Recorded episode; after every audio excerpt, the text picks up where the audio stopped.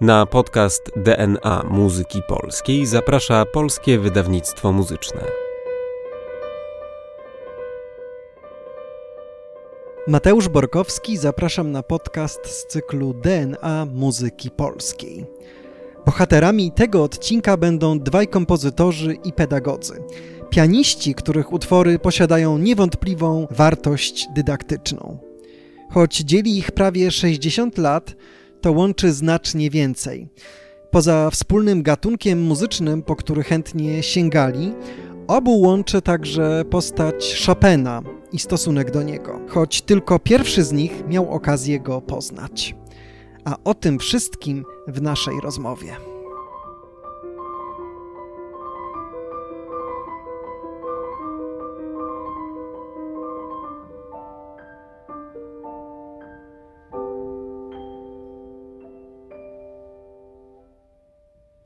A ze mną jest y, ceniony pianista, pedagog, specjalista od kompozytorów zapomnianych. Mam tu na myśli chociażby Zygmunta Stojowskiego, którego dzięki Markowi Szlezerowi teraz już dużo lepiej znamy, czy Jadwigę Sarnecką. No właśnie, profesor Marek Szlezer jest moim i Państwa gościem. Dzień dobry. Kierownik Katedry Fortepianu Akademii Muzycznej imienia Krzysztofa Pendereckiego w Krakowie, w której się spotykamy. Bardzo mi miło, że mamy okazję porozmawiać o utworach, które są bliskie mojemu sercu. A dwóch kompozytorów, o których będziemy rozmawiać, łączy gatunek etiudy, zarówno w przypadku Józefa Nowakowskiego, jak i Henryka Pachulskiego, to właśnie ten gatunek sobie wybrali i ukochali. Dla polskiego wydawnictwa muzycznego miałem przyjemność opracować niedawno etiudę trylową Józefa Nowakowskiego i razem z Bartłomiejem Kominkiem komplet etiud Henryka Pachulskiego. Obaj ci kompozytorzy mają bardzo ciekawe biografie. Może zacznijmy od tego, y, który żył wcześniej, czyli od Józefa Nowakowskiego, który urodził się w 1800 roku. To, co sytuuje jego w ogóle w kontekście tej twórczości życia muzycznego w XIX wieku, to to, że przyjaźnił się z Chopinem. Zapewne przez to, że studiował u Elsnera i w ten sposób miał okazję poznać Chopina. Tak, oczywiście to było decydującym e, czynnikiem, jeśli chodzi o znajomość tych dwóch e, kompozytorów. Nowakowski wydaje się, że należał do grona ulubionych uczniów Elsnera, chyba głównie z tego powodu, że był takim odkryciem Elsnera. Bo trzeba pamiętać, że Nowakowski w odróżnieniu od innych kompozytorów, których Elsner kształcił, pochodził może nie z nizin społecznych, ale mhm. pochodził tak naprawdę e, z niskich warstw społecznych. I dzięki temu, że jego talent dostrzeżono właściwie gdzieś, no nie bójmy się tego słowa, na, na pewnej prowincji, mhm. Nowakowski um, znalazł się w klasie Welsnera i był kompozytorem um, bardzo wszechstronnym. Um, chyba też od strony twórczości mm, najbardziej wszechstronnym z uczniów Elsnera, z tej generacji, do której właśnie Chopin należał, ponieważ pisał zarówno dzieła symfoniczne, jak i dzieła kameralne, na instrumenty solowe, zajmował się też działalnością dydaktyczną w późniejszym okresie życia. Zresztą też trzeba powiedzieć jedną dość istotną e, rzecz o Nowakowskim, że był też jedynym chyba polskim kompozytorem, poza Antonim Kąckim, e, któremu Chopin w sposób udokumentowany pomagał. Bo generalnie, pomimo tego, że Chopin miał bardzo silne związki w Paryżu z e, polskimi twórcami, w ogóle z polskim środowiskiem artystycznym, nie był osobą, która bardzo szeroko udzielała takiej pomocy, można powiedzieć, środowiskowej twórcom. I tutaj dla Nowakowskiego niewątpliwie spowodował pewien wyjątek, co może z jednej strony świadczyć o bliskości ich relacji, bo Nowakowski też bywał w Nohant, bywał u Chopina wielokrotnie w Paryżu, ale dzięki wsparciu Chopina między innymi udało się Nowakowskiemu pozyskać wydawców we Francji. Więc tutaj gdzieś Chopin sam mimo tego, że pisał dość ironicznie o Nowakowskim, że to jest poczciwy Nowak, że jakby trochę w sposób dość uszczypliwy i zgryźliwy podkreślał jego prostolinijność charakteru, musiał chyba doceniać jego walory jako kompozytora, skoro decydował się na takie kroki, no bo ryzykował w pewnym sensie swoim własnym nazwiskiem, więc chyba warto o tym, o tym wspomnieć w kontekście Nowakowskiego, bo często tak się mówi, że właściwie Chopin tego Nowakowskiego jednego traktował z pewnego rodzaju pobłażliwością. Chyba nie do końca, bo wydaje mi się, że czymś, co najczęściej i najszybciej ucieka w ogóle w historii z listów, z korespondencji, to jest element ironii. A akurat Chopin tym elementem ironii dość szafował w sposób hojny, więc nie wiem, czy takie określenia dotyczące Nowakowskiego, które znajdujemy w jego listach, nie są jakimś jednak obrazem pewnego rodzaju przyjaźni między tymi kompozytorami. Ironia, ale z sympatią. Dokładnie tak. Wydaje mi się, że jest w tym pewna doza sympatii. Ważny jest y, ten koncert, drugi publiczny koncert y, Chopina w Warszawie w marcu 1830 roku i na tym koncercie wykonana została druga symfonia Nowakowskiego. Niestety nie wiemy dokładnie, jaki to był utwór i w ogóle, jak dobrze wiadomo, z polską twórczością symfoniczną tego okresu mamy dość spore problemy, jeśli chodzi o zachowanie źródeł. I to dotyczy też niestety twórczości Nowakowskiego, więc niewiele możemy powiedzieć o tym utworze. Natomiast fakt sam, że kompozytor jednak w wieku lat około 30 w tym momencie, bo był o 10 lat starszy mniej więcej od Fryderyka Chopina Nowakowski, e, pisze utwór symfoniczny i jakby prezentuje go na tym samym koncercie, musiał świadczyć o pewnym no, wyróżnieniu również dla tego kompozytora ze strony mm, środowiskowej, bo e, musimy pamiętać, że w tym samym czasie istnieje i tworzy również e, Ignacy Felix Dobrzyński, chociaż też kompozytor niezwykle wszechstronny, niezwykle utalentowany, również uczeń Elsnera, bliższy generacyjnie też Chopinowi. I ciekawym jest też dla mnie faktem, że e, akurat tych dwóch kompozytorów właśnie złączono jakby w, na tym koncercie, a nie wybrano na przykład Dobrzyńskiego, który, jak się wydaje, był kompozytorem chyba nawet środowiskowo mocniej usytuowanym przed e, powstaniem listopadowym. Dwie kompozycje, e, które zostały po Nowakowskim, te naj, najwybitniejsze, to 12 etiud e, op. 25 i kwintet fortepianowy S-dur op. 17. Zatrzymajmy się może przy etiudach. Etiudy są um, niewątpliwie takim hołdem złożonym Chopinowi, bo tutaj zbieżność opusu, zbieżność ilości to jest niewątpliwie, nie jest to rzecz przypadku i również e, dedykacja nie jest dziełem przypadku. Jeśli chodzi o sam aspekt twórczości Nowakowskiego, to ja bym zaryzykował takie stwierdzenie, że to są dwie pozycje, które my tak naprawdę najlepiej znamy. Mhm. Bo on pozostawił po sobie dość, e, dość bogaty dorobek kompozytorski, ale on nie jest tak do końca jeszcze poznany w sensie tego, co mamy zachowane i jakie to są to utwory. Natomiast niewątpliwie tak, to znaczy również, również dla mnie są to dwie pozycje, które najbardziej się z nim kojarzą. Jeśli chodzi o same etiudy, Nowakowski trochę podąża śladem Chopina, to znaczy opracowuje pewien jeden stały pomysł techniczny, i na jego bazie konstruuje formalnie miniaturę, czyli mamy pewnego rodzaju odzwierciedlenie wzorca Chopinowskiego, ale jeśli chodzi o aspekt stylistyczny, to te etiudy są różne. Różne też z tego powodu, że w ogóle podejście Nowakowskiego do formy muzycznej jest różne w stosunku do Chopina. I to chodzi o założenia, to nawet nie chodzi o estetykę, czy nie chodzi o poziom zaawansowania technik kompozytorskich, nie chodzi o aspekty jakby związane z tym elementem. Wydaje się, że Nowakowski stawiał na pewnego rodzaju prostotę i czytelność formy i nie szukał w rozwiązaniach formalnych efektu, który mógłby dzieło w jakiś sposób e, wzbogacić albo kompleksowość formy jako takiego nie interesowała. Być może to jest też związane z tym kom komentarzem takim Chopina, e, który wspominałem już, który przeszedł trochę do historii właśnie o tym poczciwym Nowaku, że Chopin, który podążał w kierunku rozbudowy formy, nieoczywistości for formalnych rozwiązań w swoich utworach i był bardzo tak naprawdę nowatorski, odkrywczy pod tym kątem i rzadko się powtarzał, jeśli chodzi o pewne rozwiązania formalne, bo oczywiście możemy mówić, że ulubioną formą Chopina jest forma ronda i na tej formie ronda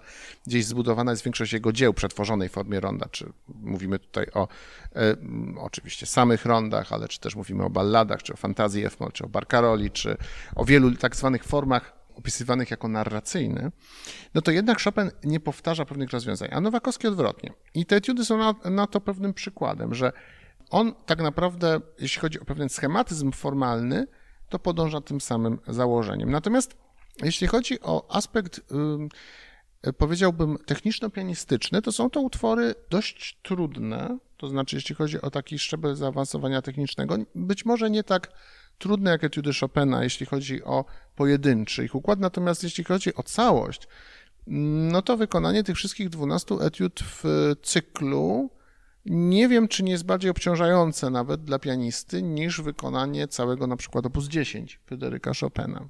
Nowakowski też, ponieważ był zainteresowany pianistyką, podobnie jak Chopin, może nie, nie w takim um, oczywiście stopniu wyrafinowania czy zagłębienia w pewne, pewne elementy i też nie był tak naprawdę technicznie tak odkrywczą czy kreatywną postacią jak Chopin. Natomiast jego interesowały elementy techniczne, które wówczas uważano za nowoczesne. To znaczy, była to technika dwudźwiękowa, która go bardzo interesowała, czyli technika wiązana. Były to elementy pasażowe, właśnie powiązane też z elementami stylu Briand, czyli bardzo rozległe układy, troszeczkę nieschematyczne pod tym kątem. No i właśnie były to tak naprawdę wszystkie elementy techniczne związane z pewnego rodzaju wykształceniem bardzo indywidualnej, wyrównanej techniki palcowej. Połączonej, jak się wydaje, z elementami luźnego przegubu, jak to miało miejsce u Chopina, aczkolwiek tutaj na pewno jest on bardziej konserwatywny. To znaczy, tutaj nie, te etiudy chociażby są tego um, świadectwem, ale też inne jego utwory, które posiadają taki profil dydaktyczny. Niemniej uważam, że jeśli chodzi o polską literaturę tego typu, to na pewno etiudy Nowakowskiego są jedną z najlepszych pozycji, najbardziej reprezentatywnych i też gdzieś pod względem artystycznym znajdują się na poziomie, który można by co najmniej uznać za satysfakcjonujący.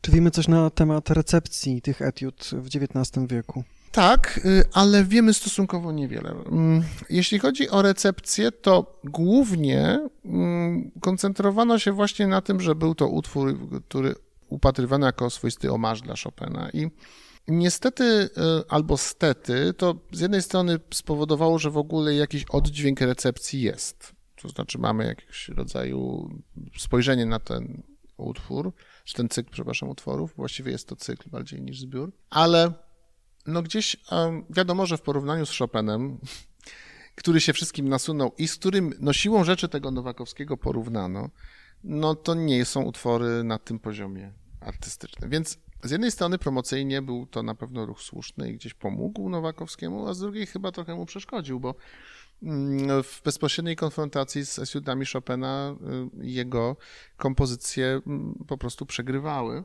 Jeśli chodzi też o mm, pewną atrakcyjność, powiedziałbym, melodyczną, bo mimo tego, że Nowakowski niewątpliwie miał bardzo dużą inwencję melodyczną, to dążył w niej również do pewnych w miarę nieskomplikowanych i przewidywalnych rozwiązań. I w związku z tym to pogłębiało pewnego rodzaju schematyzm też, który się objawiał w formie.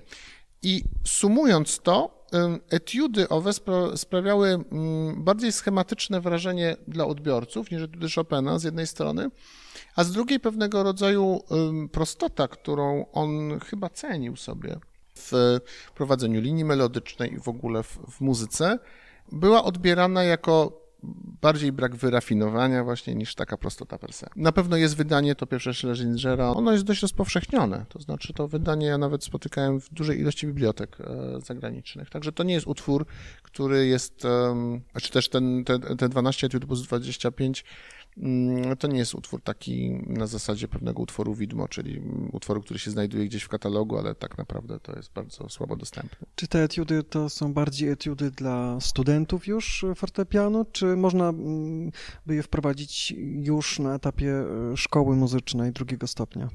Te etiudy na pewno można wprowadzić na etapie szkoły muzycznej drugiego stopnia, ale tutaj właśnie należy wziąć zresztą podobnie jak w przypadku większości z tego okresu, pewnego rodzaju poprawkę, tudzież należy sobie uzmysłowić pewne rzeczy dotyczące samej konstrukcji fortepianu. Otóż wszystkie etiudy, które okresie, w którym tworzył Nowakowski, zresztą niewiele późniejszym, bo chociażby mm, utwory mm, o mm, takim profilu technicznym Johannesa Brahmsa, czy jego 51 ćwiczeń, czy wariacje na temat Paganiniego również prezentują ten kierunek. One były skoncentrowane głównie na technice właśnie dwudźwiękowej i wiązanej w rozumieniu wyrównania i pewnego rodzaju tour de force dla pianisty dotyczącego aplikacji tej techniki. Chodziło tutaj nie tyle nawet jak w przypadku chociażby Brahmsa, mówię tutaj o Nowakowskim, o wykorzystywaniu tej techniki w aspekcie elementów techniki ciężarowej czy ramieniowej, ale w ramach techniki stricte palcowej. I teraz ze względu na mm, ciężar klawiatury współczesnego instrumentu, też ze względu na inne, inną formę konstrukcji, w ogóle wszystko, co dotyczy współczesnego fortepianu, jak wiemy, jest trochę inna od fortepianu z połowy XIX wieku, trzeba zachować pewnego rodzaju ostrożność w aplikacji tego rodzaju etiud na szkolnictwie drugiego stopnia trzeba to robić po prostu rozsądnie, bo te etiudy są oczywiście jak najbardziej grywalne na współczesnym instrumencie i one są w ogóle aspekt bezproblemowy, natomiast chodzi o, o to, że te elementy dwudźwiękowe, czy też elementy e, pasażowe, które wówczas autor zakładał, że są wykonywane e, w sposób techniczny nieco odmienny, trzeba adaptować do współczesnego instrumentu. I to jest właściwie jedyna rzecz, którą bym e, tutaj chciał powiedzieć, bo te utwory posiadają właśnie bardzo dużą wartość dydaktyczną w dalszym mhm. ciągu. One nie są przestarzałe. E, to jest e, troszeczkę zresztą podobna sytuacja jak w przypadku etiud chociażby samego Chopina, które były pisane na innym instrumencie i chociaż one zawierają elementy techniki napędowej, czy właśnie skoncentrowane są wręcz na elemencie luźnego przegubu, czy elementów związanych z techniką przedramieniową, na fortepianie, one również są wykonywane troszeczkę inaczej przez nas na instrumencie współczesnym, niż były w założeniu Chopina niewątpliwie wykonywane na instrumencie z jego czasów. Także Tutaj tylko takie, taki krótki jakby komentarz z mojej strony, bo e, wydaje mi się wręcz, że te etiudy na poziomie drugiego stopnia, mówię o etiudach Nowakowskiego, mogą być bardzo przydatne dla pianistów, mm. bo one bardzo rozwijają właśnie poprzez e, swojego rodzaju schematyzm konstrukcji pewne gotowe, ustalone formuły, które też w przypadku akurat Nowakowskiego one są dość dobrze sfokalizowane, są bardzo dobrze Podobnie jak to miało w przypadku Chopina, są bardzo dobrze jakby mm, wydestylowane, jeśli chodzi o problematykę. I widać też pewnego rodzaju bardzo duże doświadczenie Nowakowskiego, jeśli chodzi o samą pianistykę, bo on bardzo dobrze uchwycił pewne trudności czy pewne aspekty, które są pianiście przydatne. Tylko tak jak mówię, trzeba wziąć pewną, pewnego rodzaju poprawkę, jeśli chodzi o aspekt dydaktyczny, żeby, żeby nie spowodować pewnego rodzaju przeciążeń ucznia, na przykład każąc mu wykonywać seksty czy, czy równoległe interwały techniką palcową. Nowakowski był również e, twórcą podręcznika gry na fortepianie. Czy etiuda trylowa, którą wydałeś e, dla polskiego wydawnictwa muzycznego, również wchodziła w skład tego podręcznika? Bezpośrednio nie, ale jest e, z nim dość blisko związana, ponieważ pochodzi z późniejszego okresu twórczości Nowakowskiego, w którym to okresie właśnie ów podręcznik powstawał. On był zainspirowany mocno francuskim podręcznikiem ze zbliżonego okresu z lat y, około 1840 gdzie duży nacisk kładziono na techniki wiązane właśnie z, tudzież dwudźwiękowe. Etuda trylowa, która bazuje właśnie na tym pomyśle, czyli ciągłego tryla w jednym elemencie faktury połączonego z melodią, jest tego bardzo ścisłym dowodem, czyli tutaj ten związek jest na pewno bardzo ścisły. Ta etuda była dość popularna w drugiej połowie XIX wieku, podobnie zresztą jak podręcznik samego Nowakowskiego, który był wręcz uważany przed podręcznikiem Aleksandra Różyckiego za taki podręcznik referencyjny w ogóle w polskim systemie, nazwijmy to szkolnictwa, czy też y, uczenia pianistów w drugiej połowie XIX wieku. I mm, ta etuda trylowa jest takim świadectwem też trochę kierunku, w jakim podążała wówczas pianistyka, czyli jak największego wykorzystywania technik dwudźwiękowych. To gdzieś uległo zahamowaniu około 1880 roku, ale był taki moment, powiedzmy, fascynacji tego rodzaju techniką, którą uważano za pewien element wirtuozerii um, związanej z fizycznością, czyli taką wytrzymałością pianisty. Ja tutaj przy opracowaniu, co zresztą napisałem we wstępie, ze względu na odmienną budowę współczesnych instrumentów, zaproponowałem palcowanie, które mm, troszeczkę różni się od palcowania oryginalnego autora właśnie z tego powodu, że był to utwór pisany na fortepiany o innej konstrukcji, zdecydowanie lżejsze, i pewne rozwiązania aplikaturowe, które są oryginalnie w tej etiudzie, uniemożliwiałyby, myślę, komfortowe jej wykonanie na współczesnym fortepianie. Tutaj troszeczkę odszedłem od zasady, którą się zazwyczaj kieruję, mm, żeby nie mm, jakby nie iść w, w kontrze, tudzież zawsze uwzględniać pomysły oryginalne aplikaturowe autora. One zresztą zostały tam zachowane jako alternatywa, natomiast wydaje mi się, że mm, ta, ta aplikatura alternatywna, którą miałem przyjemność zaproponować umożliwia bardziej komfortowe po prostu wykonanie na współczesnym instrumencie pomysłów samego Nowakowskiego. Czy ten utwór ma szansę zaistnieć w życiu koncertowym? Wydaje mi się, że tak. To jest etiuda wydana oddzielnie, czyli to jest etiuda takich troszeczkę większych rozmiarów. Też. To jest też jakaś wskazówka, prawda, dla pianistów, że oddzielnie, więc można ją potraktować koncertowo. Tak, tak zresztą była traktowana. Ona była traktowana jako etiuda koncertowa, ale też myślę, że ona wyszła troszeczkę z użytku właśnie ze względu na zmiany konstrukcyjne fortepianów, bo jak e, klawiatura stawiała się coraz cięższa, e, menzura troszeczkę się poszerzyła, e, jej wykonanie stało się trudniejsze. I w związku z tym, i też z odmienną, odmiennym kierunkiem ewolucji pianistyki, po prostu przestała panować moda na tego typu fakturę. Ale to jest utwór, po pierwsze, bardzo rozbudowany, bo on faktycznie jest dość, dość, dość sporych rozmiarów. Po drugie, jest dość charakterystyczny dla w ogóle stylu kompozytorskiego Nowakowskiego, bo on y, uwielbiał y, pewien element gradacji w opracowaniu, czyli poddawał jeden pomysł melodyczny y, przetworzeniu wariacyjnemu, dodając elementy. Nawet się trochę z tego naśmiewano w pewnym okresie jego życia, że właśnie wszystko pisze tak, ten, to jest taki jego emblemat kompozytorski ale właśnie ta gradacja powoduje, że tak naprawdę mamy sporą dawkę tam wirtuozerii, bo mamy te pojedyncze, podwójne. No jest to dla pianisty też pewne wyzwanie, trzeba powiedzieć sobie otwarcie, że nie jest to etiuda napisana dla pianisty początkującego. Aczkolwiek uważam, że w drugim stopniu można ją spokojnie praktykować od strony dydaktycznej, bo posiada istotne walory pod tym kątem, natomiast też jest ona napisana czyli do większej ręki, no właśnie z powodów tych artykulacji wiązanych, które czasem powodują na współczesnym instrumencie, wydaje się, trochę szersze rozpiętości niż nawet zakładał to sam kompozytor w momencie pisania tego utworu. Drugim kompozytorem, o którym porozmawiamy również w kontekście etiud jest Henryk Pachulski, urodzony blisko 60 lat później od Nowakowskiego. Uczył się w Warszawie u Moniuszki, a następnie u Żeleńskiego. No i potem przeniósł się do Moskwy i z Moskwą związał dalsze swoje życie. Warto myślę powiedzieć, u kogo tam studiował. Pachulski jest mm, przykładem jednego z e, kompozytorów tej generacji polskich kompozytorów, którzy właśnie nie udali się na zachód, tylko udali się na wschód. I w Moskwie studiował u Mikołaja Rubinsteina przez, e, przez co prawda tylko przez rok, ale był to bardzo istotny, wydaje się, rok w życiu Pachulskiego jako pianisty przede wszystkim, bo musimy pamiętać, że w Warszawie był on kształcony w klasie przez Rudolfa Strobla, który był pianistą niezwykle zasłużonym, w ogóle jednym z pierwszych takich wielkich dydaktów polskiej pianistyki, który dokonywał pierwszych w ogóle wydań dydaktycznych w Polsce. Także to naprawdę wybitna postać, która palcowała zresztą utwory kompozytorów polskich. Był takim, taką postacią, której się zwracano, był wielkim autorytetem, mówiąc wprost. Zresztą miał taką ilość uczniów i uczennic, że jego szkoła, właściwie szkoła Strobla, stanowi fundament dla, dla polskiej szkoły pianistycznej, jakbyśmy patrzyli w takim szerokim tego słowa znaczeniu, czyli głównie dla szkolnictwa właśnie pierwszego, drugiego stopnia. Oczywiście głównie mówimy o regionie Polski Centralnej.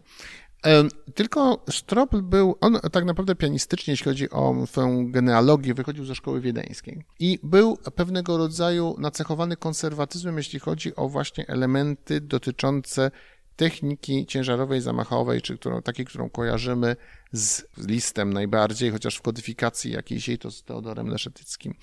I mm, co prawda we wspomnieniach dotyczących Strobla, często się wspomina, że on nie był takim konserwatystą zapiekłym i zamkniętym, czyli on akceptował pewne rozwiązania dotyczące właśnie pianistyki proponowane przez, e, przez szkołę Leszetyckiego, chociażby czy szkołę niemiecką tego okresu, natomiast uważał, że to jest pewnego rodzaju dodatek, który należy e, bardzo e, uważnie, ale w ograniczonym zakresie stosować do takiej podstawowej techniki palcowej właśnie w rozumieniu szkoły Clementiego. I w związku z tym, czego, o czym świadczą nam e, chociażby te etiudy pisane jeszcze w czasach warszawskich przez e, Pachulskiego, on również był zafascynowany tego rodzaju techniką troszeczkę w rozumieniu mm, tego, o czym mówiłem wcześniej Nowakowskim, czyli te wszystkie elementy dwudźwiękowe, czy też elementy, które są zawarte w tych e, etiudach one polegają głównie na ustabilizowanej pozycji palcowej i mm, widać w nich wyraźnie, że chodzi o pewnego rodzaju ograniczenie tych elementów ramieniowych czy przedramieniowych i kompozytorowi chodzi głównie o to, żeby wyrównać te elementy dwudźwiękowe techniką palcową. Czyli zdecydowany walor dydaktyczny. Czyli pewien walor dydaktyczny oczywiście zdecydowany jest, Natomiast znowu podobnie jak w przypadku właśnie etiud, o których powiedziałem wcześniej, czyli Nowakowskiego, trzeba trochę wziąć na to poprawkę. I potem, jak e, Pachulski znajduje się w Moskwie, on sam i jego otoczenie, zresztą potem, bo on e, powrócił z, z, koncertami e, do Warszawy i po tym okresie studiów, zresztą potem, jak wiadomo, nie, nie studiował po śmierci, po śmierci Mikołaja Rubinsteina, on miał pewną przerwę, potem wrócił, ale też studiował dalej u progresywnych pedagogów. I zauważano duże zmiany techniczne w jego grze. To znaczy, że on przewartościował ten system stroblowski, nazwałbym to, i używał nowoczesnej pianistyki, jak to określano. I to, to by znaczyło, że mm, faktycznie fakt, że on się gdzieś w tej Moskwie znalazł, bardzo wpłynął na jego rozumienie i koncepcję techniki pianistycznej. W związku z powyższym jego pozostałe etiudy, które są włączane w różne cykle, ale też jego utwory dydaktyczne, chociażby Pour la Jeunesse, który, który jest takim bardzo, najbardziej chyba znanym polskim cyklem e, dydaktycznym drugiej połowy XIX wieku, z pewnością też najbardziej popularnym e, w e, literaturze pianistycznej tego okresu, nam zaświadczają, że te elementy, które są obecne w tych pierwszych warszawskich etiudach, one gdzieś się pojawiają, bo większość etiud mm, Pachulskiego jest dalej skoncentrowana na tych elementach dwudźwiękowych, ale one już są oparte na elementach związanych z techniką przedramieniową, napędową, ramieniową i nie są już stricte oparte o technikę palcową, czyli pomimo zbliżonych pewnych nawet y, rozwiązań fakturalnych, które można zaobserwować w etiudzie napisanej, nie wiem, 20 parę lat po etiudzie pierwszej, to jest zupełnie inne podejście pianisty, powiedziałbym, nawet nie kompozytora, pianisty. Więc e, tutaj też fakt samych doświadczeń Pakulskiego, to, że on był przeznaczony właściwie w konserwatorium po zatrudnieniu e, w konserwatorium e, moskiewskim, gdzie otrzymał miejsce dzięki wsparciu Czajkowskiego, z którego mecenaską, czyli Nadeżdą von Meck był bardzo zaprzyjaźniony on i jego brat.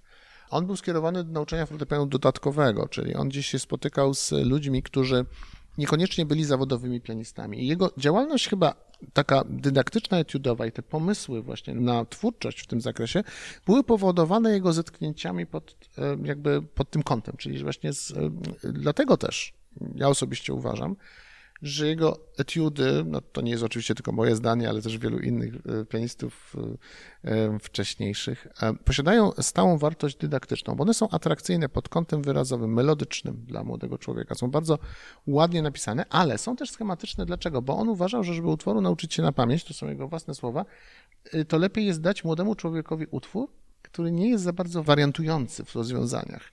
I celowo w jego kompozycjach mamy pewnego rodzaju bardzo daleko posuniętą logiczność opracowania, jeśli chodzi o progresję, jeśli chodzi o powtarzalne elementy w formie, ale nie jest to tak bardzo wyczuwalne. To znaczy, on w odróżnieniu od y, wcześniejszego autora, o którym rozmawialiśmy, czyli Nowakowskiego, y, nie popada w tak czytelny dla odbiorcy schematyzm. I był też kompozytorem, co muszę powiedzieć z punktu widzenia y, redaktora, bardzo precyzyjnym. Naprawdę jest to y, jeden z najbardziej chyba, przynajmniej z kompozytorów, nad którymi ja pracowałem, e, precyzyjnych i takich detalicznie, y, logicznie dopracowujących swój zapis autorów. Praktycznie w pierwodrukach jego kompozycji nie znajdujemy jakichś y, błędów czy pominięć, co świadczy, że bardzo się przykładał do korekt te błędy, które udało się usunąć w tym nowym wydaniu, to był wynik kolejnych wydań, prawda? Yy, tak, znaczy yy, głównie to polegało na tym, że oczywiście pierwodruki posiadają pewne mhm. błędy, mm. których albo nie dostrzegł kompozytor, albo których po prostu nie wprowadzono, to jest, to jest e, raz. E, dwa, że tak naprawdę, mm, jeśli chodzi o wznowienia, to pojawiały się wznowienia jego etiud, natomiast e, to, co zostało zresztą dobrze powiedziane, one bardziej wprowadzały błędy niż poprawiały stan faktyczny, bo to były często pojedyncze edycje pojedynczych utworów. To powodowało, że często one lądowały w pewnych kompilacjach wielu autorów. I mm, wydaje się, że przynajmniej w przypadku, w przypadku mm, tych etiud Pakulskiego, one były robione trochę na szybko i jakby tak włączane bez jakiejś dogłębnej, y, dogłębnej korekty, y, no co powodowało, że tak naprawdę wydania pierwsze są dość precyzyjne i właściwie w wysokim stopniu pozbawione uchybień, natomiast późniejsze już, już trochę nie, więc e, dlatego to, to mówię, bo chcę trochę dowartościować Pachulskiego jako kompozytora, bo dla mnie wysokim, przynajmniej jako dla redaktora i edytora, jest zawsze wysokim probierzem, kiedy widzę, że kompozytor bardzo precyzyjnie e, dopilnował e, procesu edycji swojego utworu bo widać to bardzo wyraźnie i to nie jest kwestia odejmowania komuś czy dodawania mm, talentu, bo to czasem jest wręcz odwrotnie, że kompozytor niezwykle utalentowany, wręcz genialny, często nie dopilnowuje za bardzo edycji swoich, swoich dzieł, chociażby takim dobrym przykładem tego jest Wolfgang Amadeusz Mozart.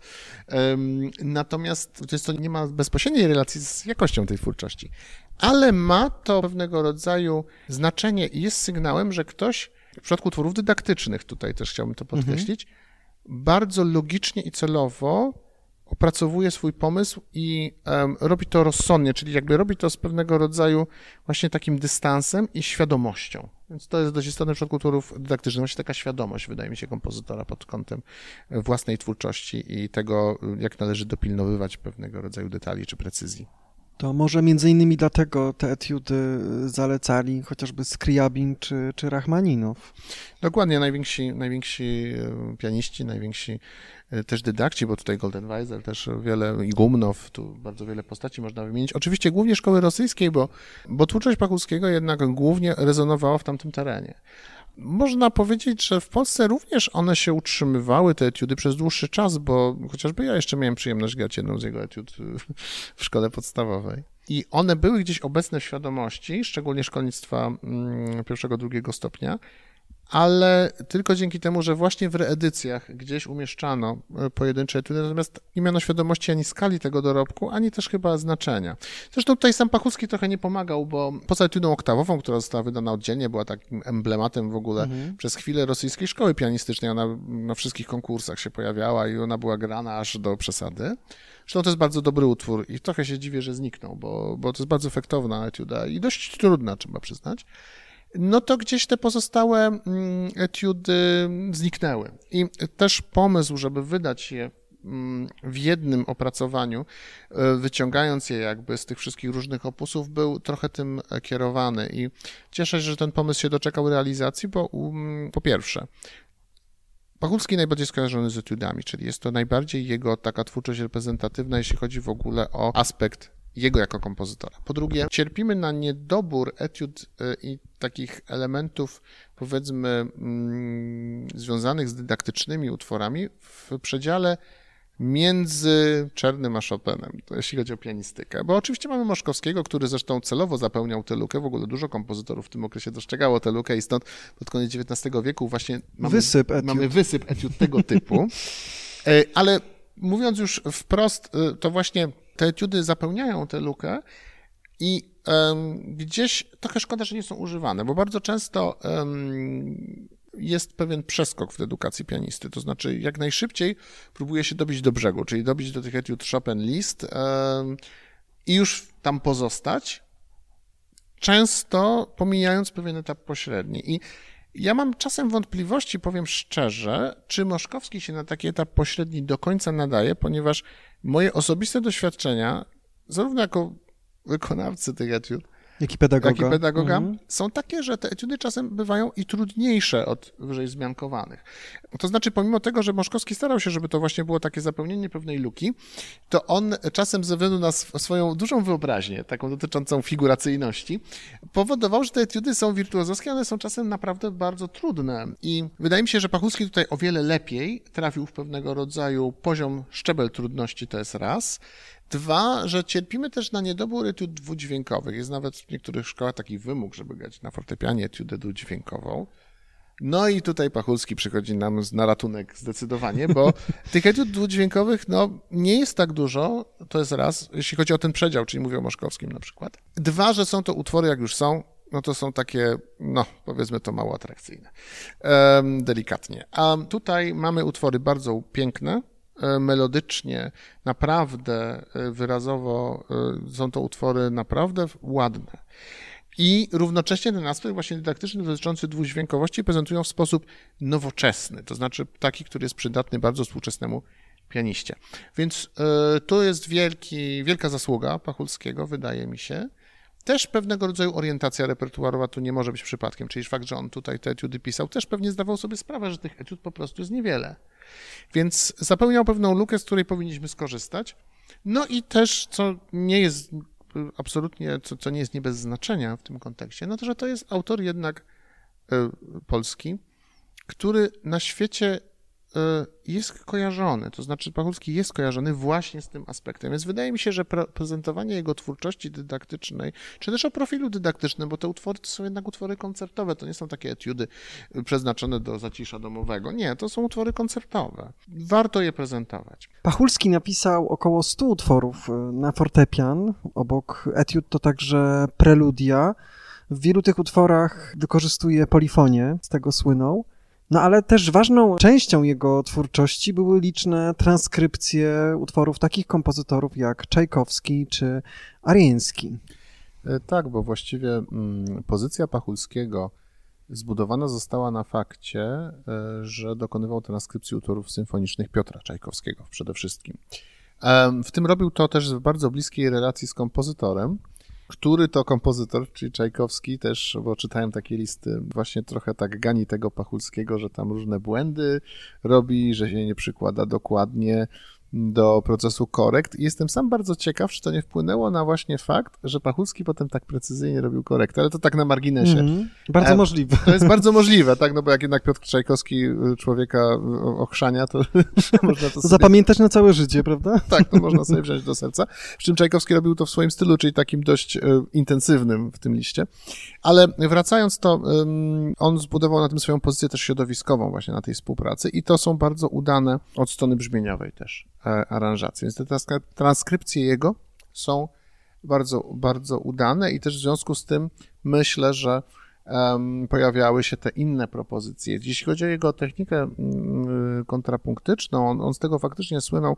Zresztą, jeśli się nie mylę, to uczył się kontrapunktu Taniejewa w ogóle, który był, mhm. był taką uznaną bardzo figurą, jeśli chodzi o właśnie sztukę kontrapunktu i polifonii w tym czasie, mm, w tym środowisku też. I efektem tego są etiudy kanoniczne, które napisał na fortepian, które zostały włączone do wydania PWM-u i włączyliśmy je z tego powodu, że one są taką trochę odpowiedzią na y, inwencje dwugłosowe Bacha, ale y, wbrew dość prostej fakturze są stosunkowo trudne do wykonania. I właśnie one pokazują naprawdę wysoki poziom kunsztu kompozytorskiego i kontrapunktycznego Pachulskiego, y, bo no jest to mm, jednak od strony takiej kompozytorskiej bardzo trudne zadanie, ponieważ no mamy dwugłos dość wyizolowany i żeby przeprowadzić to wszystko w sposób prawidłowy, ale też logiczny, przy tak ograniczonej fakturze,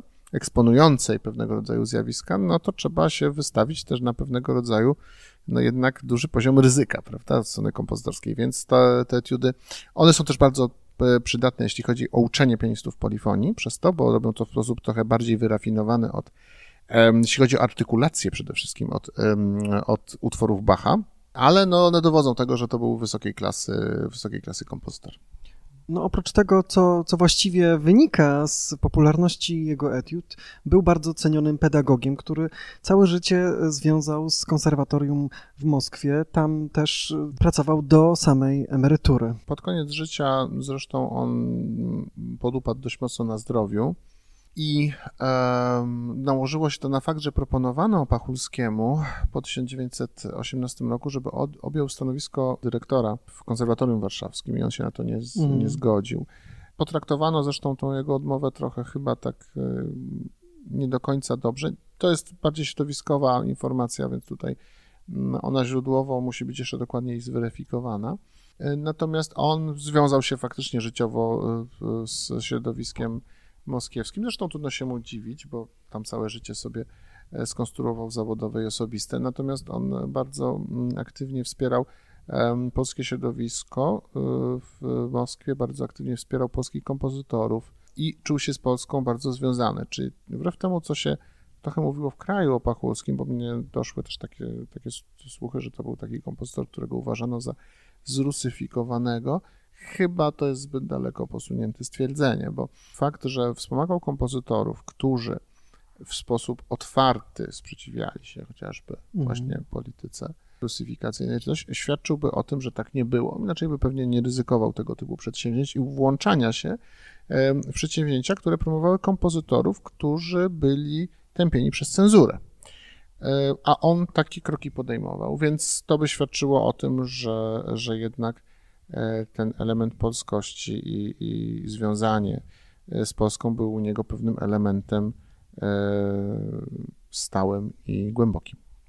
Jego brat zresztą, o którym trochę już wspomnieliśmy, również był kompozytorem, był skrzypkiem, no i był sekretarzem nadjeżdy von Meck, Zresztą z, e, został mężem jej córki. Tak, te związki um, pachulskich, braci pachulskich z nadjeżdą von Meck były bardzo dyskusyjnym elementem w owym czasie. To znaczy postrzegano je środowiskowo jako taką um, próbę, szczególnie właśnie jeśli chodzi o brata, robienia kariery w ten sposób. To znaczy mm. były takie głosy.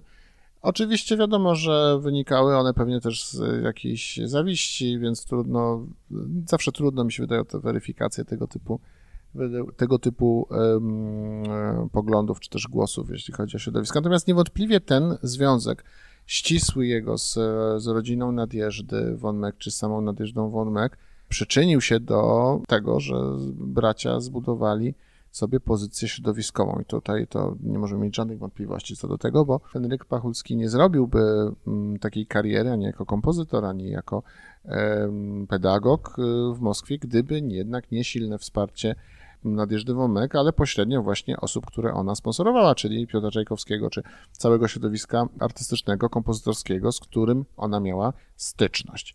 Na ile to natomiast było działanie podyktowane taką czystą kalkulacją na ile to było działanie wynikające z autentycznej e, sympatii e, brata Pachulskiego do, do Nadjeżdy von Meck i w ogóle do jej rodziny, bo też trzeba pamiętać o jednej rzeczy, że Nadjeżda von Meck była osobą, która miała bardzo dużo dzieci. Ona w ogóle, to jest niesamowite, jak się popatrzy na jej życiorys, jak ona dużo pomagała innym osobom, sama mając bardzo duże i obciążenia finansowe i tak naprawdę dość trudne życie bo jej relacje z jej mężem też. E, to, to jest osoba, która wręcz w sposób heroiczny wspierała artystów i muzyków, co do których była przekonana, że takiej pomocy potrzebują, często doprowadzając samą siebie do e, sytuacji kłopotliwych, co najmniej, jeśli chodzi o finanse nawet. Zresztą pomogła też Henrykowi Winiawskiemu i to w ostatnich momentach jego, jego życia. Dokładnie tak, ona ma większe zasługi bo, niż sam Piotr Czajkowski, bo tak się dużo mówi o tym jej związku z, z Czajkowskim, e, no z przyczyn oczywistych, no że to twórca oczywiście emblematyczny dla, e, dla Narodowej Szkoły Rosyjskiej to raz, no a dwa, że to był, była długotrwała relacja, można powiedzieć, wsparcia jej dla, dla Piotra Czajkowskiego. Natomiast ona jednak ma duże zasługi dla w ogóle środowiska e, muzycznego e, Rosji, nie do przecenienia. I e, tak się mi wydaje osobiście, że ten, ten aspekt afiliacji pachulskich z Nadjeżdą Womek to nie było coś szczególnie wyjątkowego mhm. w owym czasie. W szczególności jeśli chodzi o samego Henryka, bo no tutaj brat jednak był zdecydowanie bardziej związany. Zachęcamy zatem do sięgania po etiudy zarówno Józefa Nowakowskiego, jak i Henryka Pachulskiego. Podkreślmy, że to nie są odkrycia, to nie są nowe wydania tylko dlatego, żeby, żeby były, tylko po to, żeby korzystać z nich i korzystać z nich e, w szkolnictwie artystycznym. Tak, główną ideą, e, która przyświecała nam przy pracach nad tym wydaniem e, w polskim wydawnictwie muzycznym, było to właśnie, żeby spopularyzować etiudy, które już de facto są gdzieś w obiegu, bo to, to nie są utwory wyciągnięte z szafy, ani jakiegoś manuskryptu odkrytego w jakimś zrujnowanym dworze, mówiąc obrazowo, ale to są utwory, które gdzieś już istnieją i zależało nam na ich dostępności, żeby można było wykorzystywać je szerzej w szkolnictwie, bo na to po prostu moim i innych redaktorów e, zdaniem zasługują. Wydawcą podcastu DNA Muzyki Polskiej jest Polskie Wydawnictwo Muzyczne. Zapraszamy na kolejne odcinki oraz do śledzenia naszych mediów społecznościowych.